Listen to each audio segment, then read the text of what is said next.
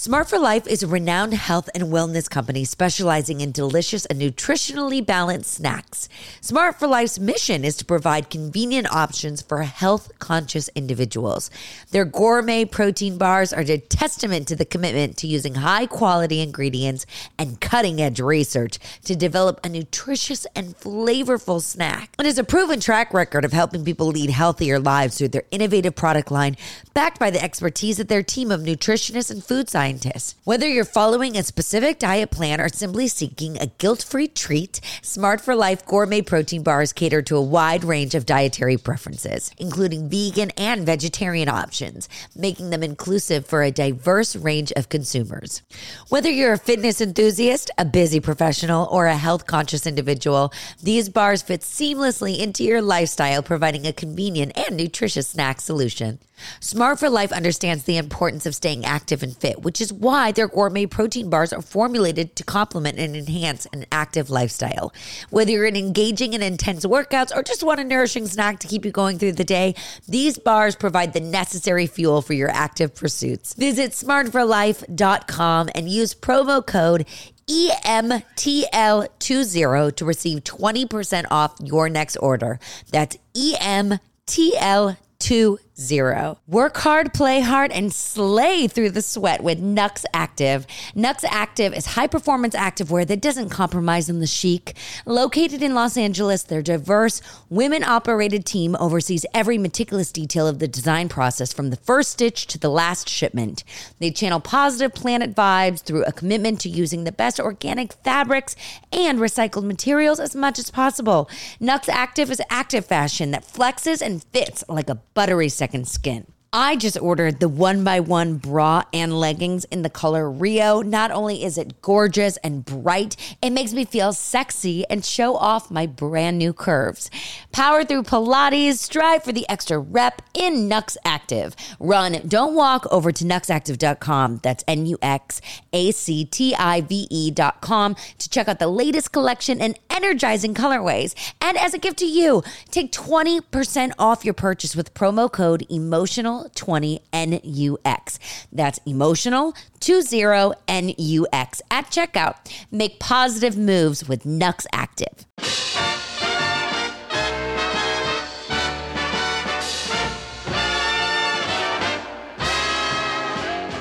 Welcome to Emotional Support.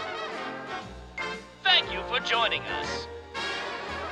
And now, here's your host, Alessandra Torresani. Well, welcome, Chelsea Harvey Garner. I had to read that, so I made uh-huh. sure that I didn't mess it up because I have been saying like the wrong the, the names of the guests correctly, but switching one word. So, mm-hmm. like for instance, I'm looking at your name and it would be Chelsea Garvey Harner. Like that's probably where my that mind would have really gone. good. It Yeah. sounds good, but it's not your name. So I want to make sure It's- that I say it true. correctly. Yeah, that's first and foremost. I just want to say I'm obsessed with this snake photo that you have in the back. And Oh, I it's a hope science everyone poster. it. What is it? It's um different kinds of snakes It's from so North America sick. and which are venomous. I love a science chart. Cool. And I love snakes. They're so misunderstood, right? They're very misunderstood. I have to tell you, the funniest is my daughter went into the pediatrician for her one year, I don't know, checkup or whatever. And they had all these like stuffed animals, snakes everywhere. And I was like, I'm sure a lot of Mm. kids like probably were scared of that.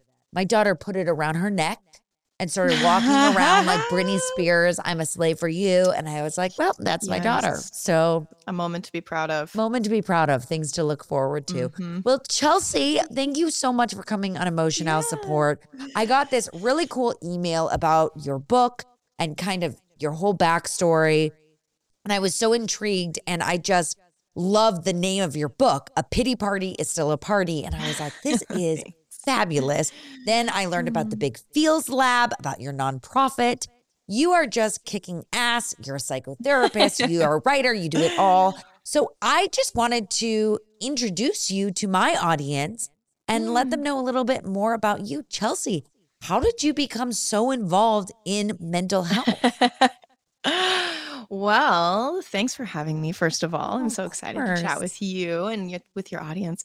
How did I become involved with mental health? I mean, it was really a personal journey. Right. Growing up around people in my family that were suffering so overtly. And then my own response to that, the ways that that affected my nervous system, my attachment system, my relationships.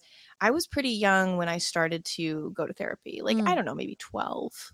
Which I is felt- very young And I loved it. for I feel think like so. the I'm not going to say the real world, but I'm going to say like for the Sure. world because a lot of people are not introduced to therapy or even Yep. aware of mental health issues or problems or situations till they're in their 20s, 30s and sometimes way older. Yeah. And it wasn't as cool then, you know. I'm in my 30s, so like Right. it was the late 90s and. I was like I didn't know a lot of people that were in therapy, but I loved it. I just enjoyed Wow. it. Yeah. And I had a couple different therapists who as I was getting older and I was considering different jobs, they were like, "You would probably be good at this." And Oh. it just stuck with me. Yeah. I love that. So that was that was part of that. Yeah. I love that. And when you were in therapy, was there a specific type of therapy that you felt you were drawn to more um, when you were younger, Yeah. maybe? Something different? Yeah. I mean, looking back, I like I didn't know what they were doing, you know, at the time, like conceptually, I didn't understand what their methods were. But now I see that they were doing a lot of attachment work. Mm. So, you know, helping me have a relationship with them. And I had several, like usually for like four or five years at a time, I'd have a therapist. Uh-huh. Um, and they were helping me have a secure attachment with them where I felt like I could trust them. They were consistent. Um, they were affirming uh, without being like enabling, right? And Right, so right. all of those things really helped me have kind of a positive role model, helped me regulate my nervous system because I had a lot of anxiety. Uh, I still have anxiety, but I think my upbringing definitely contributed to that. And Mm. so it was probably attachment work mostly. Can you explain for someone who maybe isn't familiar with attachment work or w- Yeah. maybe, you know, I've had someone on and we've talked about different attachment styles and, you know, so Mhm. the, it, the conversation has come up, but it's very interesting to hear it from you from a child's perspective as to why Yeah. you would need to have attachment work with a therapist. Let me tell you how I'm getting my feet summer ready. Soft, sexy, and beautiful. I am using Baby Foot, the original foot peel. It's the number one selling foot peel in America with nearly 30 million sold worldwide. They offer a selection of DIY at home treatment products that are quick and easy to use. And the foot peel is a professional grade product at a price that makes it affordable to a wide range of consumer. It has won many beauty awards over the years, and the peels are made with 16 natural ingredients.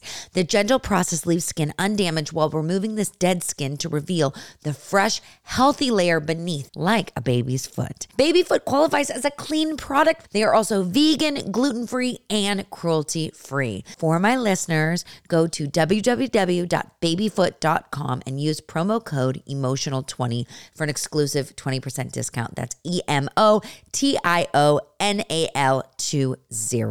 Yeah. Yeah. So I think attachment work, from my perspective, and I do a lot of it now, comes back to the idea that humans are wired for connection. Mm. So our bodies and our minds, basically our emotional and mental health, depend on our ability to feel safe with at least one other person, but preferably a community of caregivers and peers.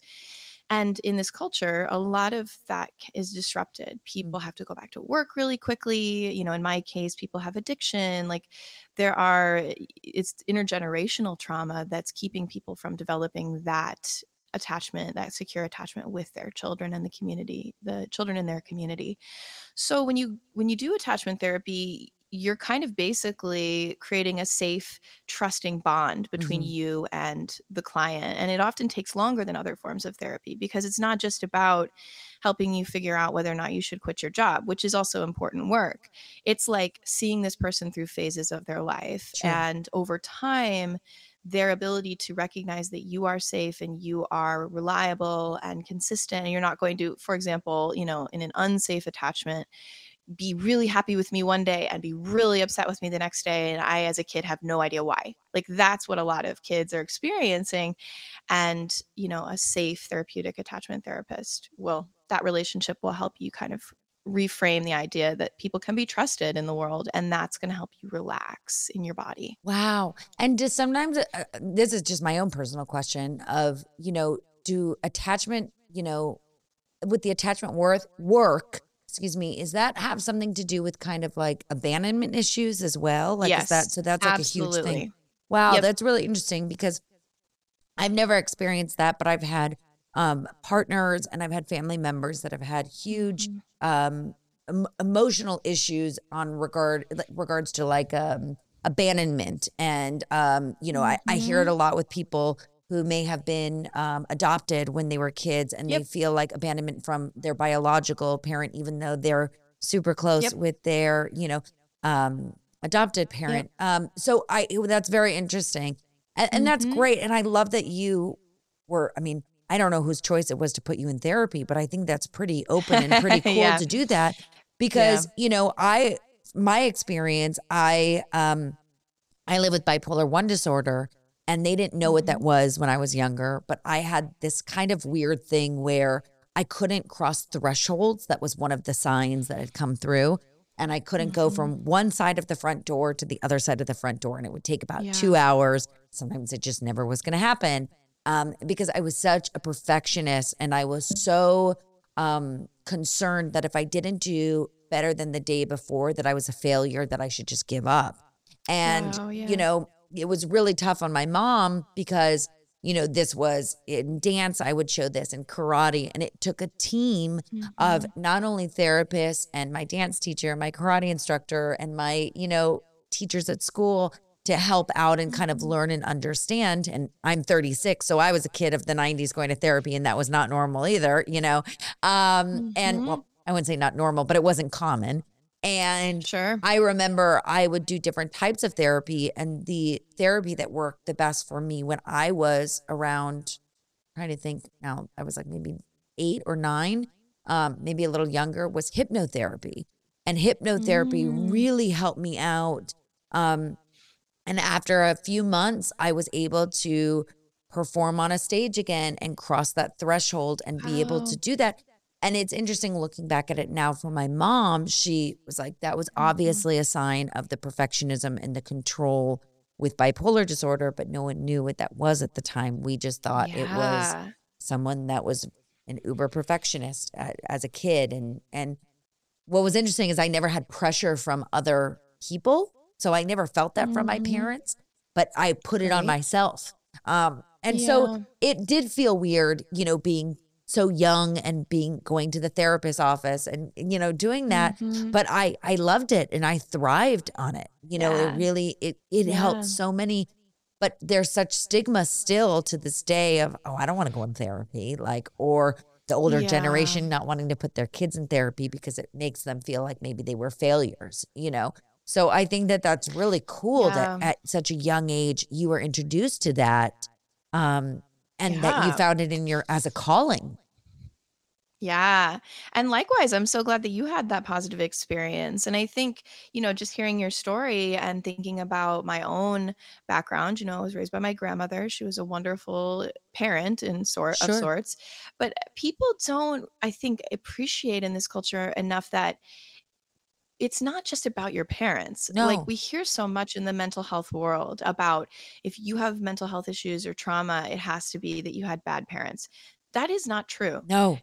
It's No. right parents can do everything right whatever that even Yeah. means and kids still live in the world obviously Mhm. we all have our own biological predispositions and then we also have culture we have our peers you know we have like pressure from society we have messaging we're living in a way also that's completely different than the way humans evolved to live there's so much sensory overload Yeah. moving around throughout the day. I mean, it's just an incredibly novel environment for our biology. And so it, makes total sense that we're dealing with all these different complex varieties of mental health issues. And it's not because people failed, right? And I wish No. more people understood that that isn't, you know, sending your kid to therapy doesn't mean that you're not doing something right. It's just that ideally we would have a community of support and we would have an environment that fosters health and we Yeah. really don't so sometimes we're just calling in those reinforcements with therapy Yeah, absolutely.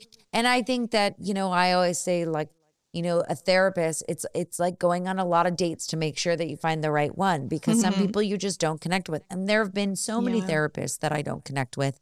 And it's nothing personal against them or um, or me. It's it's Mhm. about being able to find someone that can listen and that can help the way that you need to be heard, you know, and and yeah.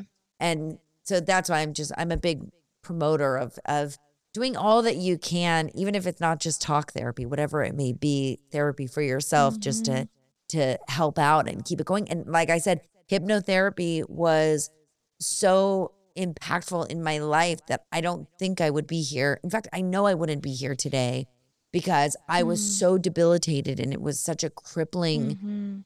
what I can now say is anxiety, but I didn't know that it was anxiety at the time, you know? Um, Yeah. and how wonderful that was able to help me at this young age so I could be here now. So I think that's so Wow. wonderful. So what kind of, you know, we now hear about, you know, your journey when you were younger. Where was the in between where you thought, you know what, I actually really do want to do this professionally. I want to be a psychotherapist. I want to help people with trauma. I want to help you know i think you said in your your book um and in your thing that you want to help misfits be understood or the ones who are Mhm. misunderstood understood and i just i love that so much i just connected so Mhm. deeply with that so what was that next step for you Yeah, I love the question. Thank you. I mean, I'm just always, it's just as a misfit by nature, like it's just always been my people, people who don't fit into their culture, right? Yeah. You know, people who, for whatever reason, just like can't find others around them who have kind of resonate with their experience. sure And there are so many ways to be a misfit. So Yeah. I think, you know, I was just, as a teenager, I kind of was pretty rebellious, but at the same time, like I wasn't rebelling against anything in my home. I was rebellious against the culture around me. And I grew up Mm. in the Midwest and it was very toxically positive, and to use that yes phrase from the book. you know, a lot of people not talking about stuff, not having honest conversations, a lot of social injustice that was really latent. And, you know, so I, I joined with friend groups that were kind of speaking out against that, you know, Mm. animal rights, like Cool. feminism, human, ri- like, uh, oh, you i know, love this later more like anti-racist work and so that was kind of my idea of what was cool and like i was you know in the punk scene and Yeah. all of that stuff and so during those years i wasn't necessarily thinking that i would go on to become a therapist but somehow like you know doing creative work and being i was a musician as well like slid into doing more alternative healing practices going to first like yoga but then even some more weird stuff cuddle puddles and like what is cuddle um, puddle it's basically what it sounds like. It's just a whole group of people, like, you know, five to 20 to 40 people cuddling in a big pile. incredible Yeah. that is Yeah, you gotta do it. Yeah, we gotta get that going for you. It's it's it was eh, those kinds of experiences Yeah. that happened for me in the art scene and in the like not quite in the social justice world, but like emerging of those two things. Sure, like sure. being around people who are really working for social change and then being around people who are doing this really intense healing work. I did a lot of dance therapy. I led an ecstatic dance group for years with some friends. amazing So I was doing all this kind of like weird hippie shit. And like I just fell in love with these communities. I fell in love with kind of the way that I was feeling like so many different things were possible for me. Mhm. and you were healing yourself I was healing myself and I felt belonging, right? yeah Because all these people I were strange in different ways, but similar to me. And so that was what I spent most of my 20s doing, honestly. And I always knew I wanted to write. So writing, you know, just doesn't always make people money. And so I think I was like, should I become a therapist or should I be a writer? Right right and I kind of just was like, I'm going to try both. It's so interesting that you talk about dance too, because dance was my um healing. It is still my Mm. healing. Um, I was, and that's when kind of everything tumbled for me was when the perfectionism started. So it's kind of ironic that it's like a full circle Yeah. moment. But um, but you were saying you did aesthetic dancing. What does that mean? Ecstatic. oh, ecstatic. I thought you said aesthetic, and I was like, I'm not understanding. You're like, it's all what that- aesthetic. I mean, It's all beautiful. Um, right. but you know, to each their own. Oh no, no, no! Ecstatic dancing. Okay, okay, okay. okay. yeah. Have you done it? I've never done that before. Yeah, it's it's a free form mm, practice, Sure, right? okay. So it's like it's also called trance dance. Okay. Um, it's really again, it's like just what it kind of sounds like. It's just like you're in a you're moving until you're in a trance. You're in a meditative state. You're not trying to look cool. There's no, No. There's no actual move to do, and you know it's usually um, nonverbal Mhm. space. So they turn on the music. Um, we always dance for about an hour. And it was like a Sunday morning practice for us because Yeah. for my group of friends, it was like our alternative to church sure, we would sure. come every sunday morning we would you know do a different playlist based on a theme and then we would you know sit in a circle we would set intentions it's totally woo woo stuff and then we would dance for an hour and people would cry i would feel like i was releasing pent up energy in my body yes. it did things for me that you know understandably some people feel like talk therapy and like traditional therapy can't do and i i agree with that even as a therapist like moving in that way and reaching that flow state with other people transcendent I, I I completely agree, and I have to say, like, uh, as someone who's very much into woo woo, you're speaking like to the right person. um Um, Good. Transcendental meditation helped me so much Mm. with my bipolar disorder, um, Yep. with my pregnancy and and and you Mhm. know postpartum, helped me tremendously. But the the thing that helped me the most, I would say, in my entire life is movement. And it doesn't Yep. matter what kind of dance it was. It doesn't matter. I'm not a runner. I'm not a gym person. But for Yeah. me, just if I put, especially during COVID, I think that was the best time. Mhm. I would just blast my music and I would just move, Mhm. however the beat was feeling, whatever I was going through, because I Yep. think that there is dead energy that lives in every little eh, cell of your body and it needs to be shaken up and it needs to move just to feel fresh Yep. again. And there is something about, you know, the science of like, guess what? You get Yep. your endorphins moving, your endorphins make you happy. Yep. Just like Legally Blonde Yep. said. Like it's so true. Yep. You know, and I truly recommend that to everyone. And I love that. Like turn the lights off, put the music on, and just move for an hour. Even if it's in the same movement, whatever you're doing, exactly it just it brings flow. shit up. You know, it does. Yeah.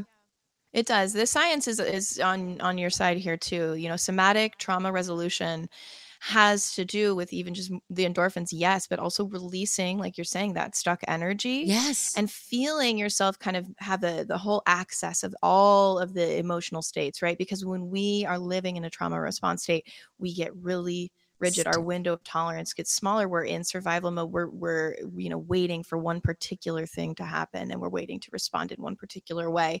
And so, moving in that way can absolutely help us resolve trauma and feel safer in the body. Totally.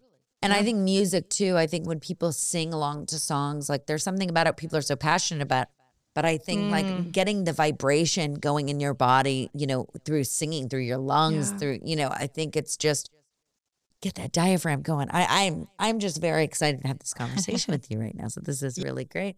So anyway, so then so that's how you became you were like, wow, I'm Yep. into all this woo-woo stuff. This is my jam. Like I want to help people. Yeah. Yeah, basically. And then I also, you know, I think I became a little disenchanted with some of that world as well Mm. because like anything, you know, things can go too far and I think I was around a lot of folks who you know, I was just getting meeting more and more like life coaches. And look, you know, there are a lot of people doing that work that is that can be really empowering and really helpful and beautiful stuff.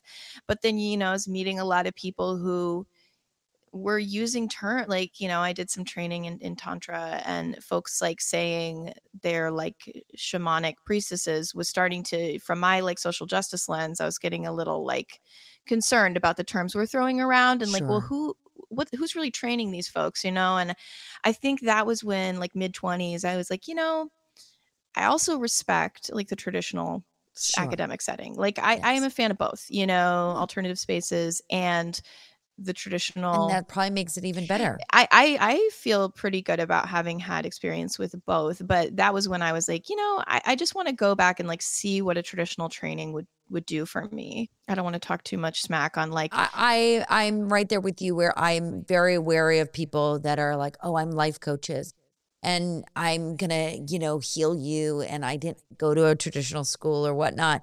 And that's all great if you have life experience, but if you just have experience of sitting at home and just watching television and then you're like, "Oh, this is an easy job that I can hop onto." You know what I mean? Then you're like, Yeah. "Uh," you know.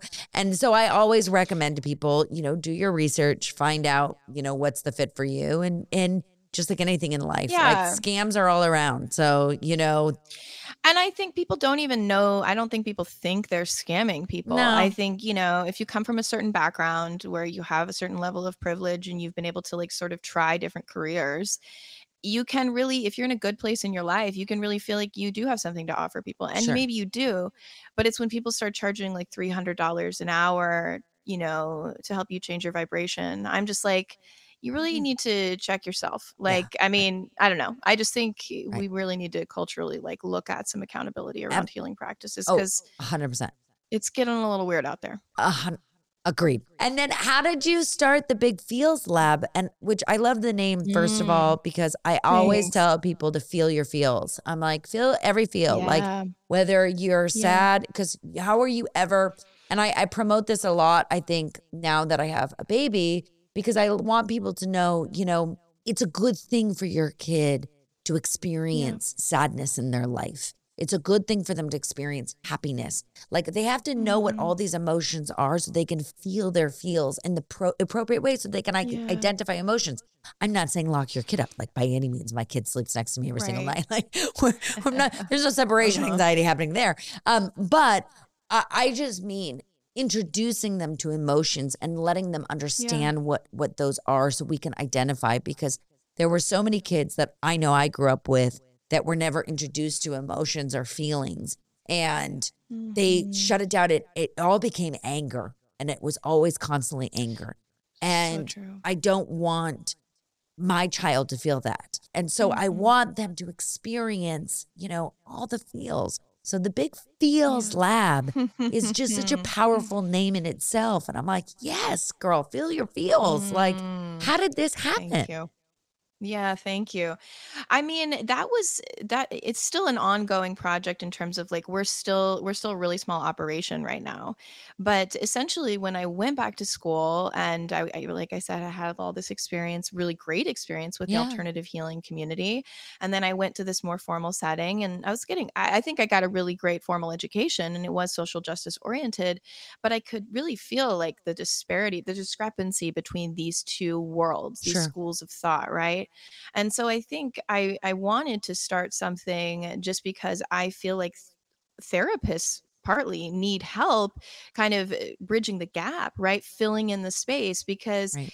So much of traditional therapy, while I do think that the, the field is changing, it's evolving, you know, people are thinking more about culture. Mhm. We are thinking more critically about diagnoses and like, what do these really mean? At the same time, like, there's a lot of catching up to do with those spaces when those healthy alternative healing communities are, are working, functioning well Sure. they're often way ahead in terms of like i had experiences in those in those scenes where i was able to freely release like we were Mhm. talking about like a somatic feeling a huge emotion in the company of people who knew how to handle that and we really didn't get a ton of training in that in the in the traditional setting because we're coming from a culture where even just 15 years ago a strong emotion of almost any kind would have been seen through a clinical lens as something to be concerned about Sure. so I really just wanted to kind of have a project where I could, as I start, as I move through this field, help develop resources, you know, educational resources for the public. We've done some events, um, but also we do a lot of trainings now for clinicians and other healthcare providers who, you know, are kind of standard in their training. They have a traditional training, but they want to learn more about these fringy things. They Mhm. want to learn about trauma informed care. They want to learn about working with non monogamous clients. You know, they want to learn about queer and kink clients and treatments for you know how to make sure that we understand what what's healthy and what's not in those worlds right without just coming in with biases and lack Yeah. of knowledge so it was really about filling in that space Oh, I absolutely love that. I just did an episode um, with a gentleman named Michael Kay, and he was so wonderful. And he actually works for um, OK Cupid, and and he came on it when he was talking all about um, dating, and that like the whole episode was Mhm. about you know dating and your emotions and mental health, and it's kind of this weird thing, right? Because I share all the time that when I met my husband, the second sentence out of my mouth was that I live with bipolar disorder because every Mm. relationship that I had been in before, I had not been as open right away. Um, and Mhm. and I found a lot of them. Um, and I won't get into detail, but a lot of them had used it against me, saying when it, there'd be a situation where one of them would be cheating on me, but it was because I was bipolar. You know, uh, th- so these things were happening all the time. Yeah. So I'm very curious now, and as I've been married for a long time and, and in a relationship a long time, I'm not in the dating field. I want others to kind of learn what's the appropriate thing. Do you put that on your profile? You know, so we were just talking about all this interesting stuff.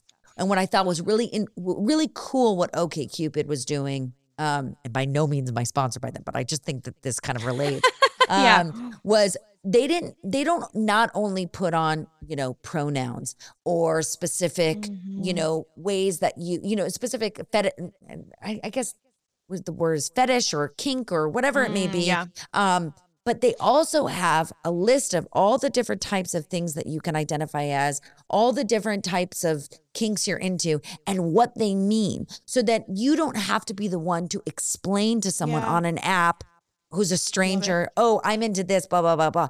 It's there already, so you know, so you can be informed. And I thought, you know what? This Super is cool. so fantastic that people Yeah. are not only aware and, and being so open about identities and how you see yourself and what you're into, but explaining so you don't have to be the one to embarrassingly do it if you felt Mm-hmm. Love it. embarrassed or shamed by Love it. Um, so I love what you're doing to make this so much more open for the community and for people to feel Mm. loved because we all have something that we are into where we have been shamed for. Um, and so it's nice to Yeah. feel all those feels in the big feels lab. Like I said. Yeah.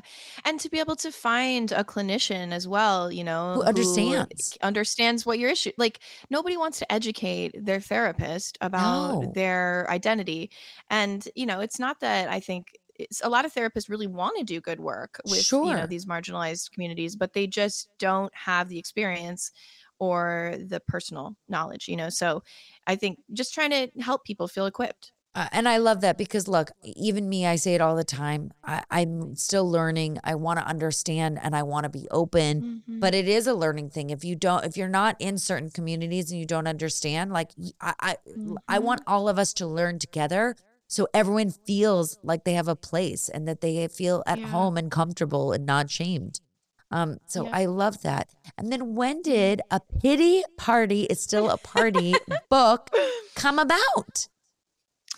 So it was right at the beginning of the pandemic, Mm. actually, that we sold it. So I had been working on the idea for it for a little while, kind of refining what it what it was really going to be about, preparing to pitch it. And then and my grandmother passed away in the end of 2017 so and she was really thank you. Yeah, she was really my mom, so she was like my family and Yeah. um so that loss kind of like propelled me into wanting to write more about these this this book basically because i just i felt like it was the message of the book is so much of what i felt like she taught me and as i was becoming a therapist during that time as well and like you know understanding more about what i feel like people need to hear about mental health it all kind of collided and then so so the idea for the book started as a result of like my mom's death and then um my my work as a therapist and then the pandemic brought about this moment when it felt all the more relevant right, Right. to talk about mental health and how are we going to collectively respond right? Right. so that that was really what happened Wow. And what is something that you learned from your grandma slash mom um, Yeah. that you um, would like to share with others? Like, what is what insight is there? Something that you learned from her Yeah. specifically that you would like to share? Yeah.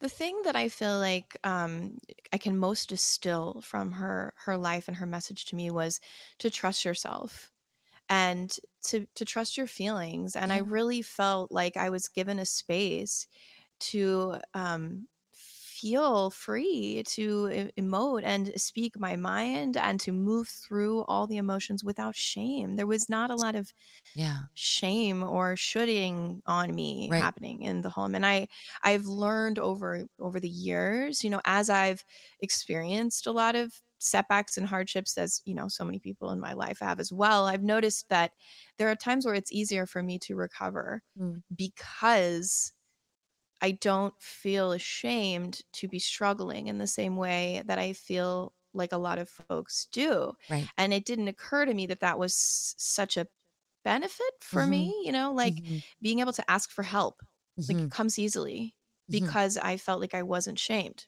Wow. for needing help Yeah. and i i'm amazed by how many people really feel that level of deep shame and Oh, so you know that's something i feel really fortunate Oh, I think feel. i mean i certainly feel shame don't get me wrong but Right, right, right. No, I, I, I have to agree with you. I understand because I was raised by my mom, who's still my best friend, who never made me feel like I was different or I was never shamed. You know, even for Yeah. the outbursts that I would have and the ups and downs, and you know the the the trauma that I went through from my own diagnosis right. It never i never felt like an outcast or like i was bad or evil because of that. Like i was it was always love. And so i am someone that i'm someone that doesn't always ask for help because i feel like i can do it all. That's my problem but but it's not because i'm scared to ask for help. You know i'm like oh no no i got it. Like Yeah. i'm good. Like that's the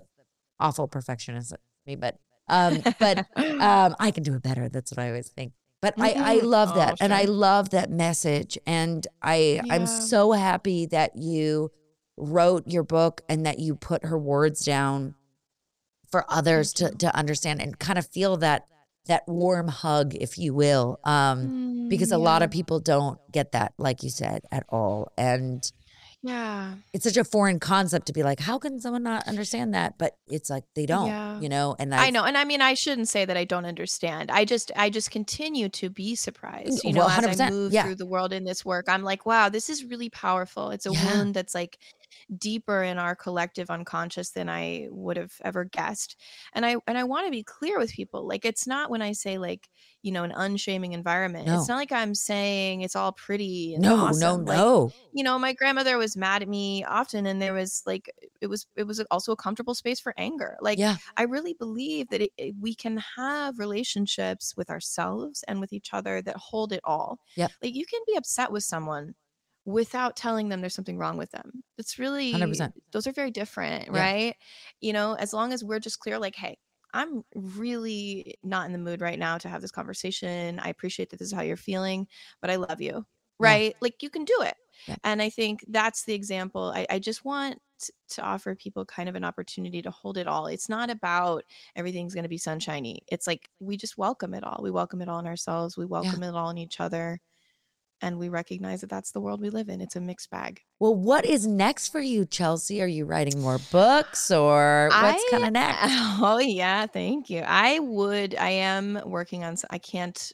I can't announce it just yet, but I do have another book Okay. that you know veers even a little bit away from the guidebook style.